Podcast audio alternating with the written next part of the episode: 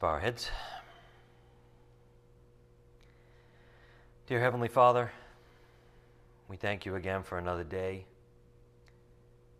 just to be alive and to be able to breathe and see and hear your word. We're grateful, Father, for this place we get to gather together that's uh, such a sanctuary apart from the world with those like minded believers where we can worship you together in unity. Father, also we pray at this point for all those in our congregation who are sick and struggling. Uh, you know all the details, Father, and we ask that you bring them back to us as soon as possible to be with us face to face as we miss them. And Father, right now we ask your blessing to be upon this message. We ask that your Spirit guide us and teach us. And we're most of all grateful for your Son, Jesus Christ, who made this all possible. We ask these things in his precious name, and it's by the power of your Spirit we pray. Amen. So, why is our hope so certain? Part three.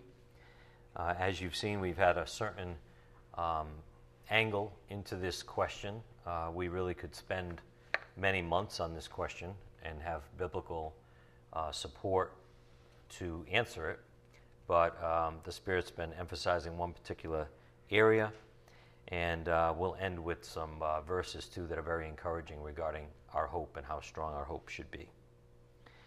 So, first of all, the Spirit gave me a passage this morning to share with you which brings together some of the things we've been learning lately, not just in this series. And we have a tendency in our flesh, really, to lose hope when things aren't going well in our lives, uh, to even question God on why it seems like He's not blessing us in certain ways. But maybe, just maybe, as a good father, He's disciplining us as He teaches us His ways and grows us to receive the peaceful fruit of righteousness that He so badly wants us to possess. Goes hand in hand with hope. We often look at what we see and we judge by the appearance. But as we know, the Lord faithfully disciplines every son. And that itself should increase our hope, not decrease it. Let me say that again, okay? This is like really important a perspective change that we probably all have to make at times in our lives when we get down, so to speak, and we wonder if God's for us. You know, things aren't going the way they should, or there are people more blessed than us, and all that comparison junk. But the Lord faithfully disciplines every son, so says Hebrews 12. If you're not, a, if you're not disciplined, you're an illegitimate child and not a son. That's horrible. But he faithfully disciplines every son and that it shall, itself should increase our hope, not decrease it. It's evidence that we belong to Him. When we're under discipline, when things aren't going our way, let's say, or we're not blessed in every area of our life, or we're under a certain type of discipline, it's proof that we belong to Him, that we're His children. When He doesn't just let things go in our lives, for example, uh, when He pecks at your conscience, um, when he gives you some form of discipline, like Paul's thorn in the flesh in 2 Corinthians 12. That's the faithfulness of a good father. And then, to top that off, when we see unbelievers who seem to have no problems or discipline in their lives, we get jealous wrongly. Right? Haven't we all done that? You look at your neighbor who is not following Christ and they seem to be blessed in every area. And seem to be is a good word too, because you know you don't know the behind the scenes and you don't know what's going on in their soul. But Holy Scripture tells us they're going to have their judgment one day, and we should have a good perspective on discipline. That is actually necessary for us. So we're going to read uh, Psalm 73 to begin this evening. Go to Psalm 73. And I hope you allow this to encourage you. And I also hope you see how the Spirit is blending together um, our recent series on the peaceful fruit of righteousness and how discipline is what brings us that. He's blending that together with, with the hope we should have as his children. So look at Psalm 73 1. Surely God is good to Israel, to those who are pure in heart. But as for me, my feet came close to stumbling. My steps had almost slipped. For I was envious of the arrogant, as I saw the prosperity of the wicked. For there are no pains in their death, and their body is fat. That speaks of prosperity. They are not in trouble as other men, nor are they plagued like mankind. Therefore, pride is their necklace, the garment of violence covers them. Their eye bulges from fatness, the imaginations of their heart run riot. They mock and wickedly speak of oppression, they speak from on high. They have set their mouth against the heavens, and their tongue parades throughout the earth. Therefore, his people return to this place, and waters of abundance are drunk by them. They say, How does God know? And is there knowledge with the Most High? Behold, these are the wicked, and always at ease they have increased in wealth. Surely in vain I have kept my heart pure and washed my hands in innocence. Have you ever felt that way? I have. Surely in vain I have kept my heart pure and washed my hands in innocence. And this is why we mustn't go by our feelings. You know, you might quote unquote feel that way, but you have to go by truth, which stabilizes us and helps us see the reason that things don't appear to be going the way you think they should be.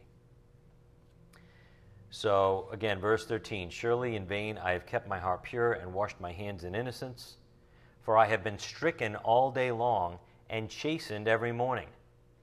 There's the faithfulness of divine discipline. And we look at it as punishment when it's actually good for us and protects us from self destruction that the unbelievers are actually living out in this chapter. For I have been stricken all day long and chastened every morning.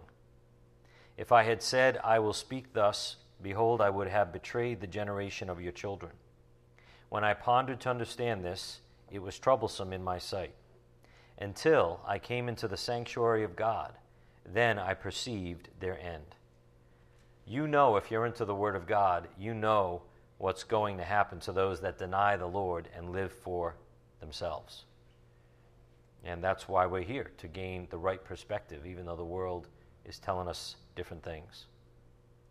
Surely, in verse 18, surely you set them in slippery places. You cast them down to destruction. How they are destroyed in a moment. They are utterly swept away by sudden terrors. Like a dream when one awakes, O Lord, when aroused, you will despise their form. When my heart was embittered and I was pierced within, then I was senseless and ignorant. I was like a beast before you. Nevertheless, I am continually with you. You have taken hold of my right hand. Now, just keep that phrase in mind as we go forward tonight, also. In verse 23. David says, You have taken hold of my right hand. Was that literal or was that spiritual? Do you think God came down and grabbed his right hand? Of course not. But what does this mean? Apparently, there's a way God can take hold of us, just like the Bible's been telling us to take hold of the hope that is set before us. So just keep that in mind. Verse 24 With your counsel you will guide me, and afterward receive me to glory. Whom have I in heaven but you? And besides you, I desire nothing on earth. My flesh and my heart may fail, but God is the strength of my heart and my portion forever. There's the hope that we're called to have. Uh, we have peace when we, re- we realize we couldn't be more secure in His hands than we are now. Again, verse 26 My flesh and my heart may fail, but God is the strength of my heart and my portion forever. For behold, those who are far from you will perish. You have destroyed all those who are unfaithful to you. But as for me, the nearness of God is my good. I have made the Lord God my refuge, that I may tell of all your works. As we've already seen in this series, those who make the Lord their refuge, relying on Him in their hearts, are secure in God's hands by His perfect promises. And we have a God who cannot lie and has even given us His oath as we've been studying. So, what the Spirit's saying is don't be discouraged when your life isn't perfect. Even as you follow Christ and you do the right thing, don't be discouraged. There's a reason. You've got a long way to go. so do I. Even when we think we don't have a long way to go, we have a long way to go. And God's trying to mold us and shape us. And He can't do that if everything's perfect in our lives. And that's why we need discipline. And it's love. So God may be simply training you and at the same time protecting you from yourself. But in the end, He's going to produce in you the peaceful fruit of righteousness, and you'll have no regrets. So the message is hold on to your hope. Hold on to this message that we've been hearing from the Spirit. Don't let it go. We have divine proof, even. So that's been the theme in this series. Why is our hope so certain? And thanks to the Spirit for inter- interjecting Psalm 73 as we watch Him bring all these things together in our souls. So, back to our series. Why is our hope so certain? On the board. Do we carry a certain, definite, unwavering hope within us on a regular basis? The Lord wants us to continue to seek Him so that our personal confidence in His salvation is ever on the increase within us. And one reason we should have such a great hope within us, one main reason on the board, Jesus Christ is our great high priest who perfectly represents us all to God. Hebrews 3:1 and Hebrews 4:14. Turn again to Hebrews 4 verse 14.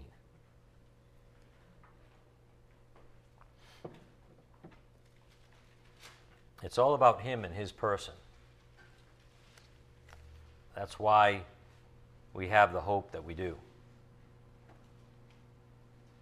Hebrews 4:14 Therefore, since we have a great high priest who has passed through the heavens, Jesus, the Son of God, let us hold fast our confession. And that's why what we've been seeing also is we can have confidence when approaching the Father in prayer. And we shouldn't be shy to ask God for mercy and grace in our lives. Uh, Jesus being our representative before Him. Um, I go back to that chapter we just read in Psalm 73. And don't turn there, but David said, My flesh and my heart may fail. Sound familiar? My flesh and my heart may fail, like every day.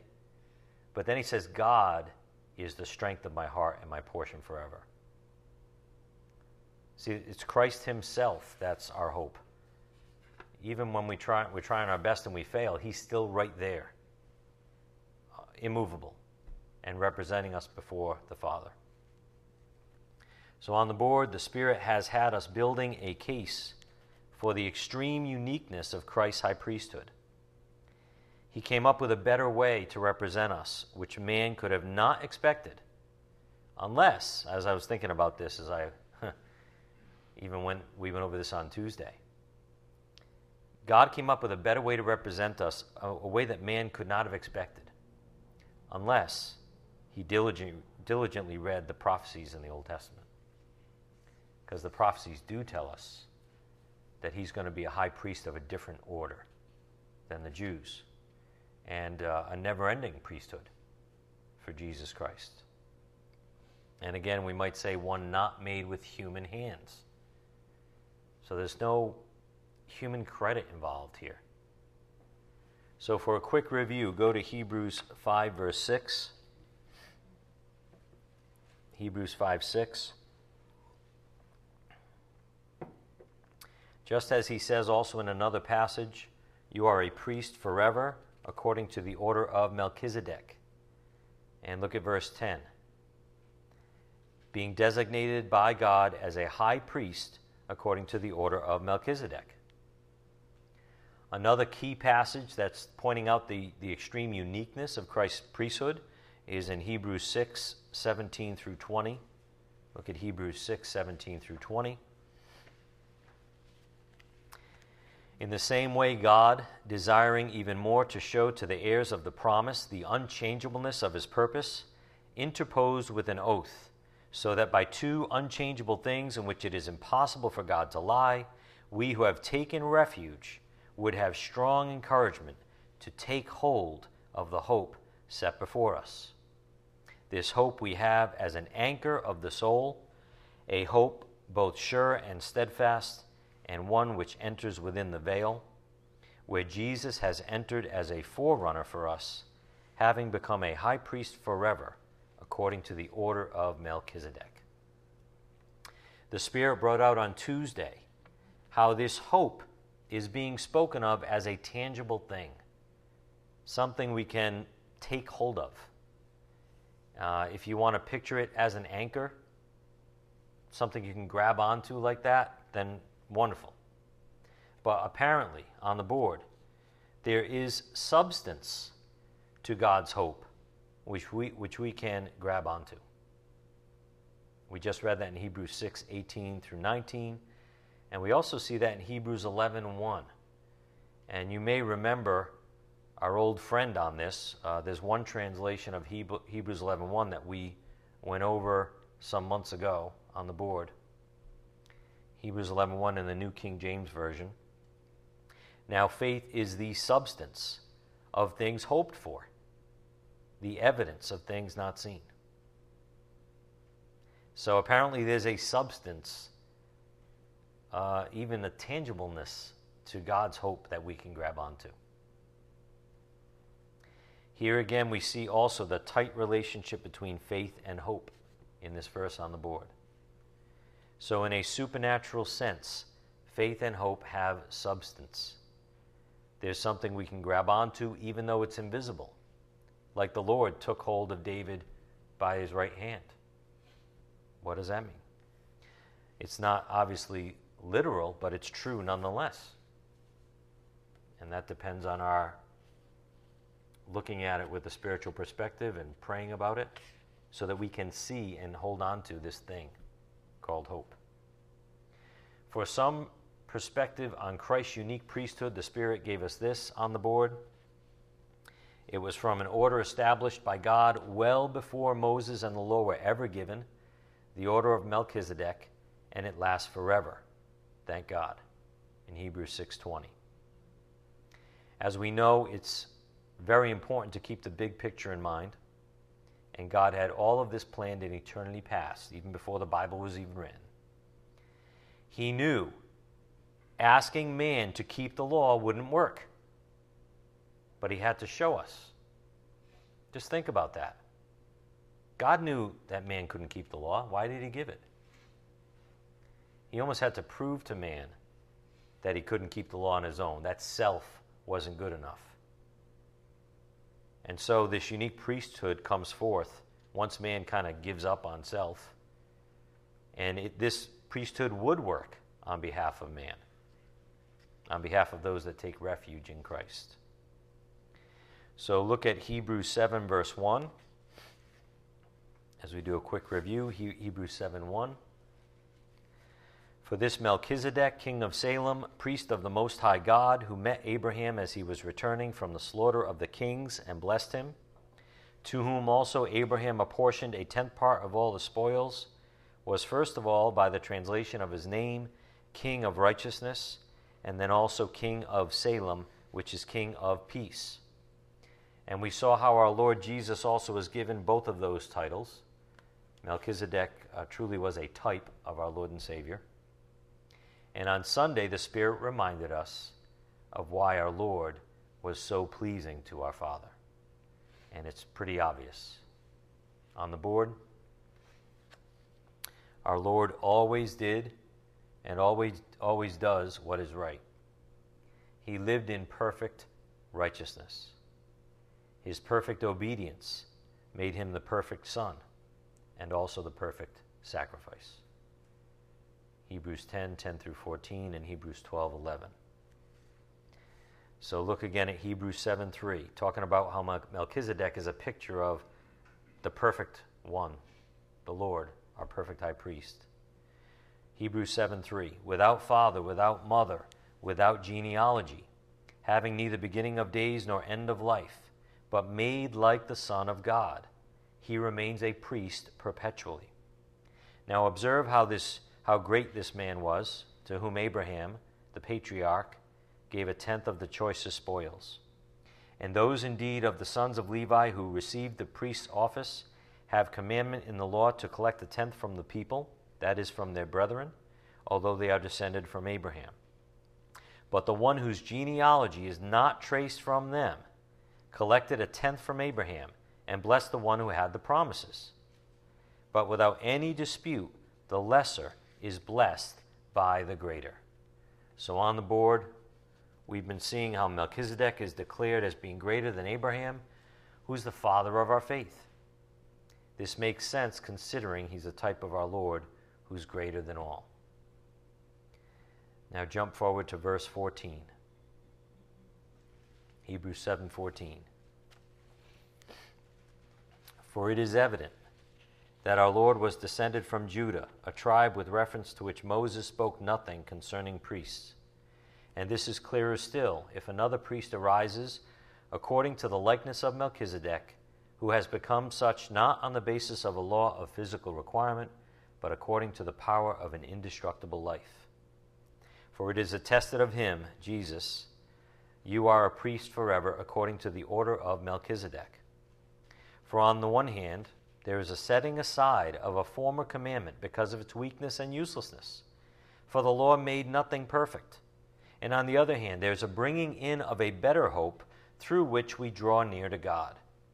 And inasmuch as it was not without an oath, for they indeed became priests without an oath, but he with an oath, through the one who said to him, The Lord has sworn and will not change his mind. You are a priest forever so much the more also Jesus has become the guarantee of a better covenant. The former priests, on the one hand, existed in great numbers because they were prevented by death from continuing. But Jesus, on the other hand, because he continues forever, holds his priesthood permanently. Therefore, he is able also to save forever those who draw near to God through him, since he always lives to make intercession for them. For it was fitting for us to have such a high priest, holy, innocent, undefiled, separated from sinners, and exalted above the heavens, who does not need daily, like those high priests, to offer up sacrifices, first for his own sins and then for the sins of the people. Because this he did once for all when he offered up himself. For the law appoints men as high priests who are weak but the word of the oath, which came after the law, appoints a son made perfect forever. Now, the main point in what has been said is this we have such a high priest who has taken his seat at the right hand of the throne of the majesty in the heavens, a minister in the sanctuary and in the true tabernacle, which the Lord pitched, not man. So we're very thankful, hopefully, for a better way that the Lord made. A totally divine and supernatural solution to our problems of sin and death, and one that's everlasting. This simple point also has been the emphasis of the Spirit this week. And maybe it's because this is how simple and pure our hope can be in Christ. On the board, our great hope. Jesus is eternally, perpetually, permanently representing us sinners before God. We just saw that in Hebrews 7. And this makes all the difference in the world to us, as opposed to what was happening under the law, which was never completed. On the board, in Jesus, we have a great high priest who lives on forever resurrected from the dead and seated at the right hand of God the Father. His term never runs out, and his qualifications can never be questioned. We ended on Tuesday with Hebrews chapter 10, You can turn there. Hebrews chapter 10. And we were told to keep in mind a major mistake the Jews kept making, even after the Lord's sacrifice on the cross was finished. On the board, after the cross, the mistake that the Jews uh, were, the, the mistake was that the Jews were still sacrificing animals, shedding animal blood to cover their sins, when their Messiah had just come and made the final sacrifice for sin. Hebrews 10 1 through 18. So that's the perspective. Um, that's the audience the author is writing to in the book of Hebrews. He's trying to tell them it's, it's fulfilled now. The Lamb of God has come. There's no more sacrifices required. So that helped us a great deal as we got into chapter 10. Look at Hebrews 10, verse 1. For the law since it has only a shadow of the good things to come and not the very form of things, can never, by the same sacrifices which they offer continually year by year, make perfect those who draw near. Otherwise, would they not have ceased to be offered, because the worshippers, having once been cleansed, would no longer have had consciousness of sins? But in those sacrifices there is a reminder of sins year by year. For it is impossible for the blood of bulls and goats to take away sins. Remember the difference between taking away sins and covering sins. That's all the old the animal blood did in the Old Testament was cover the sins temporarily. It never took away the sins. For it is impossible for the blood of bulls and goats to take away sins. Therefore, when he comes into the world, he says, Sacrifice and offering you have not desired, but a body you have prepared for me. In whole burnt offerings and sacrifices for sin you have taken no pleasure. Then I said, Behold, I have come, in the scroll of the book it is written of me, to do your will, O God. There we see Jesus knew his destiny was to be the Lamb of God, to take away our sins. And that was the Father's will. So, verse 8, after saying above, sacrifices and offerings and whole burnt offerings, and sacrifices for, for sin you have not desired, nor have you taken pleasure in them, which are offered according to the law. Then he said, Behold, I have come to do your will. He takes away the first in order to establish the second. And that's one reason why Jesus was a high priest according to the order of Melchizedek, which was not under the law, but instead he represented a perfect priesthood. So Jesus took away the old and established a brand new covenant. And now, after Christ has come on the board, instead of us relying on a person on earth to represent us as a priest before God, Jesus became the one perfect sacrifice that would fulfill God's righteous requirement for all time. And also, he became our priest forever, according to the order of Melchizedek. So there's no more priests necessary to represent sinners before man. The final priest has come and he was perfect and fully satisfies God the Father forever. So then in verse 9 again, then he said, Behold, I have come to do your will. He takes away the first in order to establish, establish the second. By this will we have been sanctified through the offering of the body of Jesus Christ once for all. Every priest stands daily ministering and offering time after time the same sacrifices which can never take away sins. But he, having offered one sacrifice for sins for all time, sat down at the right hand of God, waiting from that time onward until his enemies be made a footstool for his feet. For by one offering, he has perfected for all time those who are sanctified. What a picture of the completeness and finality of the believer's salvation in Christ. And sometimes the simple things are the most complete. For example, three simple words our Lord said on the cross on the board in John 19:30. Therefore when Jesus had received the sour wine, he said, "It is finished." and he bowed his head and gave up his spirit. And by the way, simple doesn't mean easy, as we know by now. The cross was the most difficult thing in human history. But the solution to our sin and death was simple, really simple. It's a person, it's Christ Himself. Look at Hebrews 10:15. And the Holy Spirit also testifies to us for after saying, This is the covenant that I will make with them after those days, says the Lord. I will put my laws upon their heart, and on their mind I will write them. When I was reading this, I was thinking of the, the conscience here. We've talked a lot about the conscience the last few years, and how we've been learning the Spirit uses our good conscience to teach us and convict us of what's right. Kind of, you know, again, these are spiritual things, supernatural things, but kind of reminds me of verse 16. I will put my laws upon their heart and on their mind I will write them.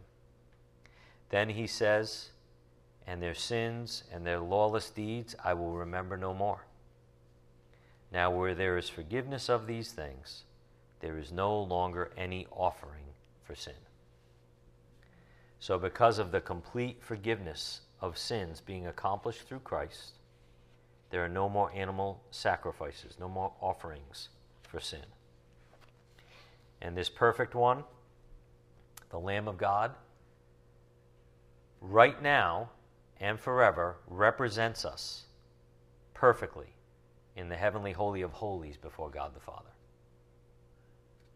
What greater hope or confidence could we possibly have? If, if you picture these things, if you believe them by faith, that right now Jesus Christ is in the heavenly holy of holies with God the Father, and the Father is perfectly pleased, pleased with him, and therefore pleased with anyone who trusts in him if you can picture that and trust in that, what greater hope could you have? How much more certain could your hope be?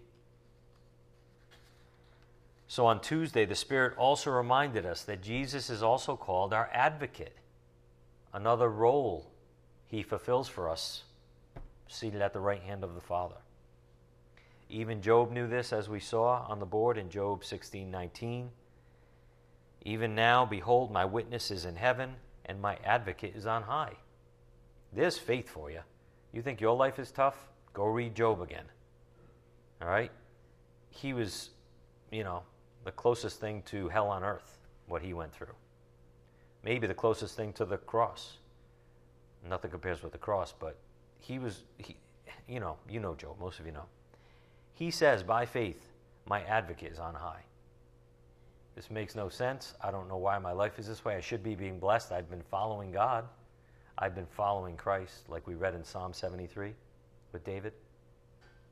Why does it seem like the evil men are blessed and I'm over here suffering? But Job returns to his faith.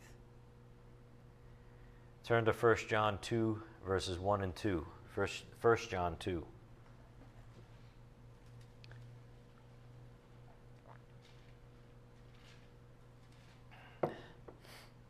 How many of you, when you're going through trouble, say, My advocate is on high? By faith, how many of you claim that? Claim him as your hope. 1 John 2 1. My little children, I am writing these things to you so that you may not sin. And if anyone sins, we have an advocate with the Father, Jesus Christ the righteous. And he himself is the propitiation for our sins and not for ours only, but also for those of the whole world. We have an advocate with the Father, fighting for us, defending us. On the board, we saw uh, on Tuesday, it's the Greek word parakletos, and it means an intercessor or a consoler, the same word given to the Holy Spirit in the Gospel of John. And as we've seen recently, as in Romans 8, the Spirit intercedes with us with groanings too deep for words, right? Well, Jesus Christ also intercedes for us. He's our advocate with the Father. And He does that as our great high priest. Perfectly accepted. And on the board, Psalm 46 1 God is our refuge and strength, a very present help in trouble. So, again, our hope should be great. Hopefully, is greater and greater every single day until we die or are raptured. That's God's hope for us. And my prayer and my hope is that this study helps stabilize the hope in your own hearts. And that hope is a substance to you, something you can actually grab hold of. You can't explain it to someone who's an unbeliever, but there's a substance there. And this is why on the board, if you've repented towards God and placed your trust in Christ alone, you should have a hope that is unwavering and steadfast because your representative cannot be moved or shaken. No one will snatch them out of my hand, Jesus said in John 10. So go again to Hebrews 6:19. Hebrews 6:19.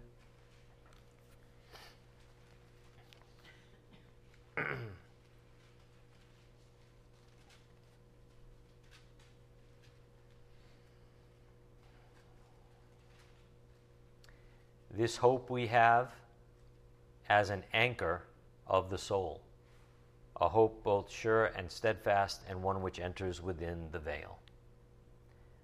Let that picture of an anchor of the soul help you. Let that be a visual to you. As the world tries to toss us around like waves in an agitated ocean, our anchor holds firm forever and secures us in any and all circumstances. Any and all circumstances. Remember, Paul? I've learned to be content in any and all circumstances. I've learned the secret. I can do all things through Christ who strengthens me. Any and all circumstances, your anchor holds firm. That takes faith, and that gives us hope.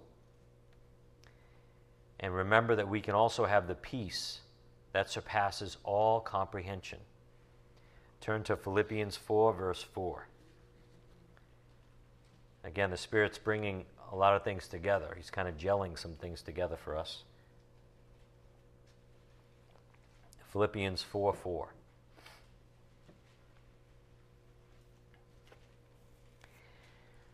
Rejoice in the Lord always. Again, I will say, rejoice. Let your gentle spirit be known to all men. The Lord is near. Be anxious for nothing, but in everything, by prayer and supplication with thanksgiving, let your requests be made known to God. And the peace of God, which surpasses all comprehension, will guard your hearts and your minds in Christ Jesus. So, on the board, despite the attacks and the temptations in this world, we should always look to our anchor, our Lord and Savior, for stability and peace, fixing our eyes on Jesus. Hebrews 6:19, Hebrews 12:2, fixing our eyes on Jesus. It's only when we take our eyes off Jesus that we lose hold of the anchor. Again, these are all spiritual analogies, but it's where your eyes are, it's where your soul concentrates on. It's who your soul concentrates on that's going to determine your hope level, your stability, your peace, even. God's designed us to live in the devil's world with Jesus as our great hope. Him, not just the idea of Him. This has been a running theme too. Not just the idea of Jesus or not just the things He promises. Him, His person, our great high priest. He's the one that's immovable and unshakable. And that's why our eyes need to be fixed on Him if we're going to have any peace. So, again, if you think about it, we couldn't possibly be any more secure. The only question is if we will experience His peace in time, if we will experience the level of hope that God wants us to experience. But one thing is for sure on the board we have a hope both sure and steadfast.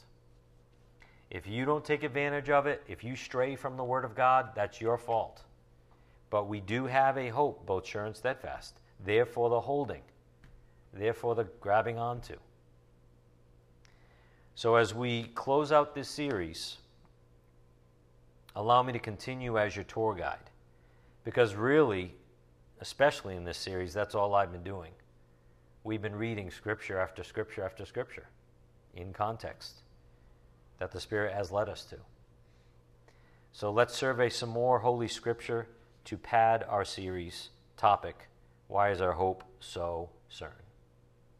So turn in your Bibles to Psalm 43, verse 5.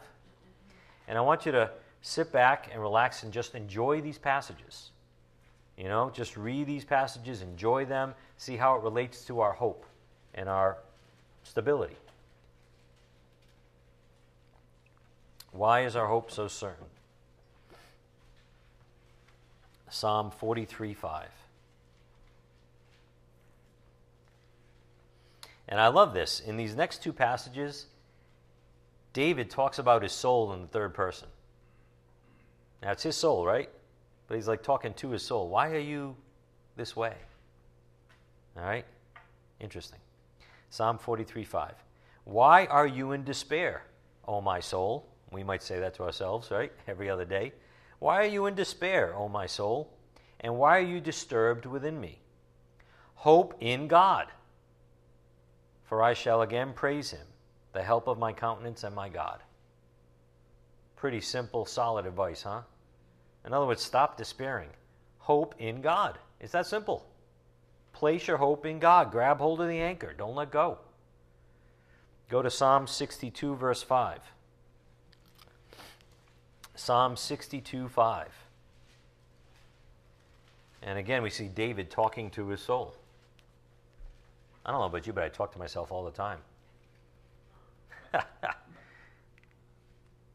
it's funny though. It, it's a weird, it's a strange dynamic that um, it's hard to explain. Sometimes you need to. anyway, before you think I'm nuts, go to Psalm 62 5. My soul, wait in silence for God only. In other words, stop it, my soul. Stop doing that. Wait in silence for God only. For my hope is from Him. He only is my rock and my salvation. That's another emphasis we're going to see in these passages, which we've already seen in other passages. The words only and alone. Trust in Him alone and Him only. He only is my rock and my salvation my stronghold. I shall not be shaken. On God my salvation and my glory rest. The rock of my strength, my refuge, is in God. Trust in him at all times, O people. Pour out your heart before him. God is a refuge for us. Selah. And go to Psalm 146, verse 5. Psalm 146, 5.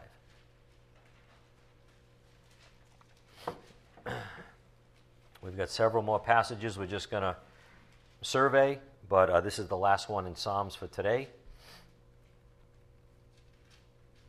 Psalm 146 5. How blessed is he whose help is the God of Jacob, whose hope is in the Lord his God. Notice in verse 5 how blessed is he whose help is the God of Jacob.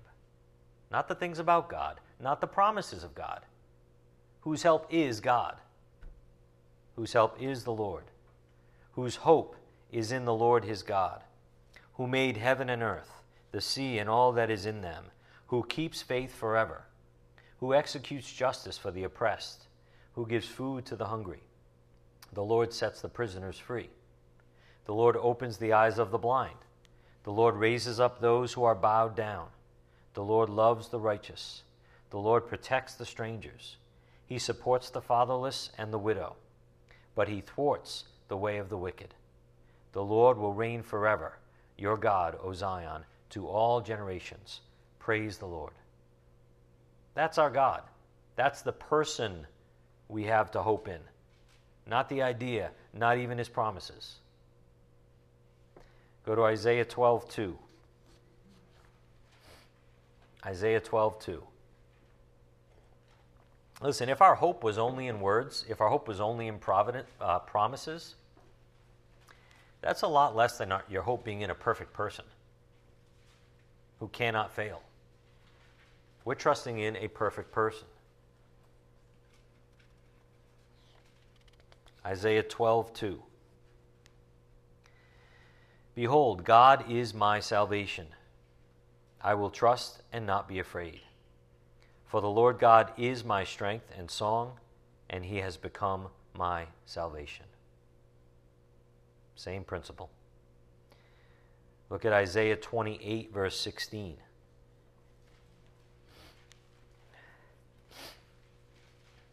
Isaiah 28, 16.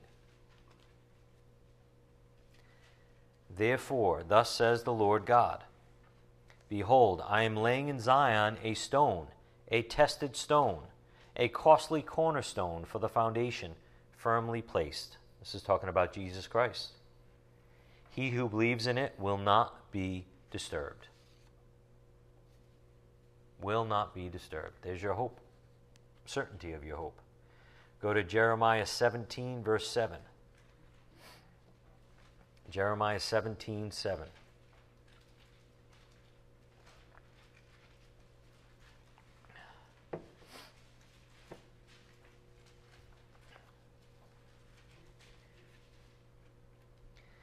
Blessed is the man who trusts in the Lord and whose trust is the Lord.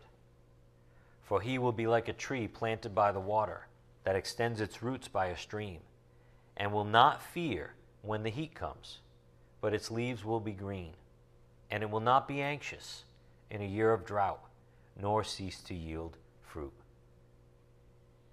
That's the life of a man who trusts in the Lord. Go to Romans 4:16. Romans 4:16. We'll see several New Testament passages as we close. Still got 10 minutes left, so plenty of time. But there's nothing like just letting Scripture speak to us, right? Romans 4:16 For this reason it is by faith in order that it may be in accordance with grace so that the promise will be guaranteed to all the descendants not only to those who are of the law but also to those who are of the faith of Abraham who is the father of us all that should mean more to, more to us now after what we just studied. Look at Romans 5, verse 1. Therefore, having been justified by faith, we have peace with God through our Lord Jesus Christ, through whom also we have obtained our introduction by faith into this grace in which we stand. And we exult in hope of the glory of God. And not only this, but we also exult in our tribulations, knowing that tribulation brings about perseverance, and perseverance, proven character, and proven character, hope. And hope does not disappoint, because the love of God has been poured out within our hearts through the Holy Spirit who was given to us. Go uh, on the board, actually, look at 1 Corinthians 15 58. Therefore, my beloved brethren, be steadfast, immovable, always abounding in the work of the Lord, knowing that your toil is not in vain in the Lord. There is again the stability, the steadfastness, the sureness of our hope. So, if listen, if Christ is steadfast and he's yours, you're his, okay? He adopted you, you're related to him, he's in you, living inside of you. If, if he's your hope, if he's so steadfast, God's telling us in this passage be steadfast, be immovable. You have nothing to fear. Go to 1 Thessalonians 5, verse 1. 1 Thessalonians 5, 1.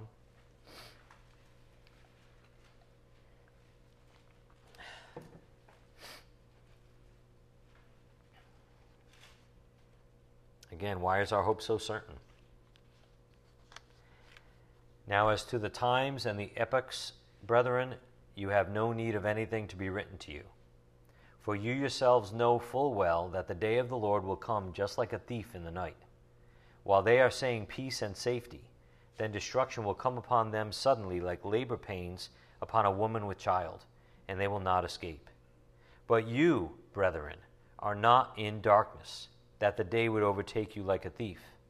For you are all sons of light and sons of day. We are not of night, nor of darkness.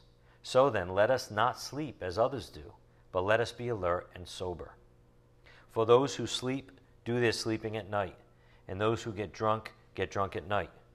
But since we are of the day, let us be sober, having put on the breastplate of faith and love, and as a helmet, the hope of salvation. Remember that Greek word for hope means confidence, confident expectation. As a helmet, the hope of salvation.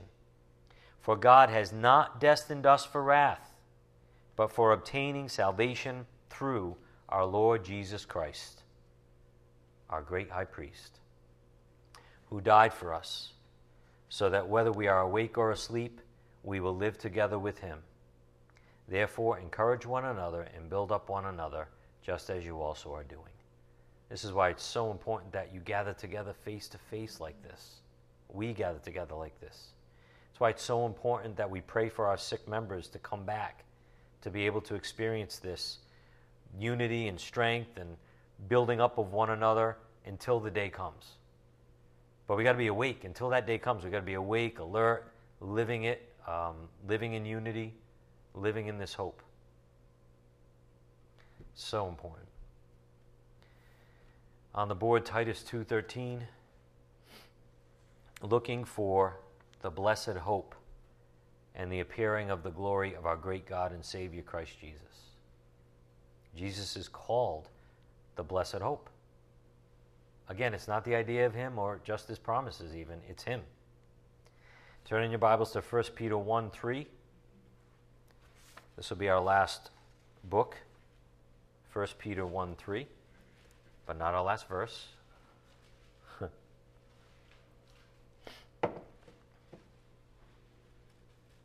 First Peter 1 3. Blessed be the God and Father of our Lord Jesus Christ, who according to his great mercy has caused us to be born again to what? A living hope. That should mean a lot more to us right now, studying the great high priesthood of Christ. He's a living hope.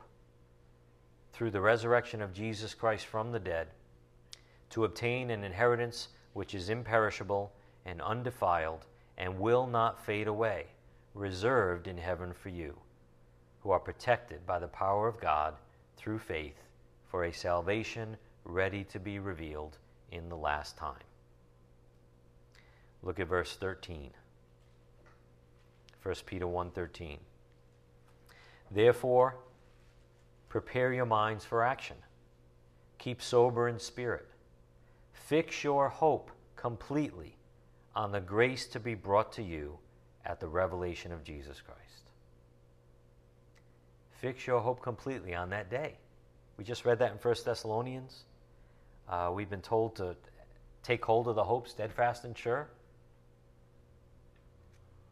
Fix your hope completely on the grace to be brought to you at the revelation of Jesus Christ. Could be any day now. And look at verses 15 and 16 of chapter 3, by the way. 1 Peter 3, 15 and 16. Same book. 1 Peter 3, 15 and 16.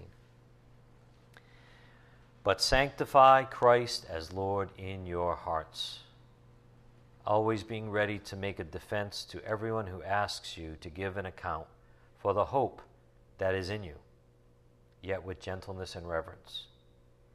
And keep a good conscience so that in the thing in which you are slandered, those who revile your good behavior in Christ will be put to shame. So, as we close, may Jesus Himself be your hope and the foundation in your hearts. He is the anchor of our soul, whom we can hold on to at all times. Jesus is our anchor. Just to give you a visual, He is our salvation. And it just so happens that a cross is a part of the design of an anchor, as you can see. So may we never lose sight of his cross, which made all of this stability and security and hope possible for us to live by. Amen? Let's bow. Father, we thank you so much for this series and this time to step back and relish and enjoy the stability and security of the hope you, you've designed for us through the accomplishments of your Son. Oh, Father, we ask that you help us live in these things, that you help us take hold of the anchor every day and not let go. Circumstances don't matter, details don't matter, whether we're blessed like others doesn't matter. We know you're the hope and we know you have a plan, and most of all, we know our salvation is secure in you. Father, we ask that you bless us all as we go and help us bring this good news and this truth out to a lost and dying world that needs this so desperately. We ask these things in Christ's precious name, and it's by the power of your Spirit we pray. Amen.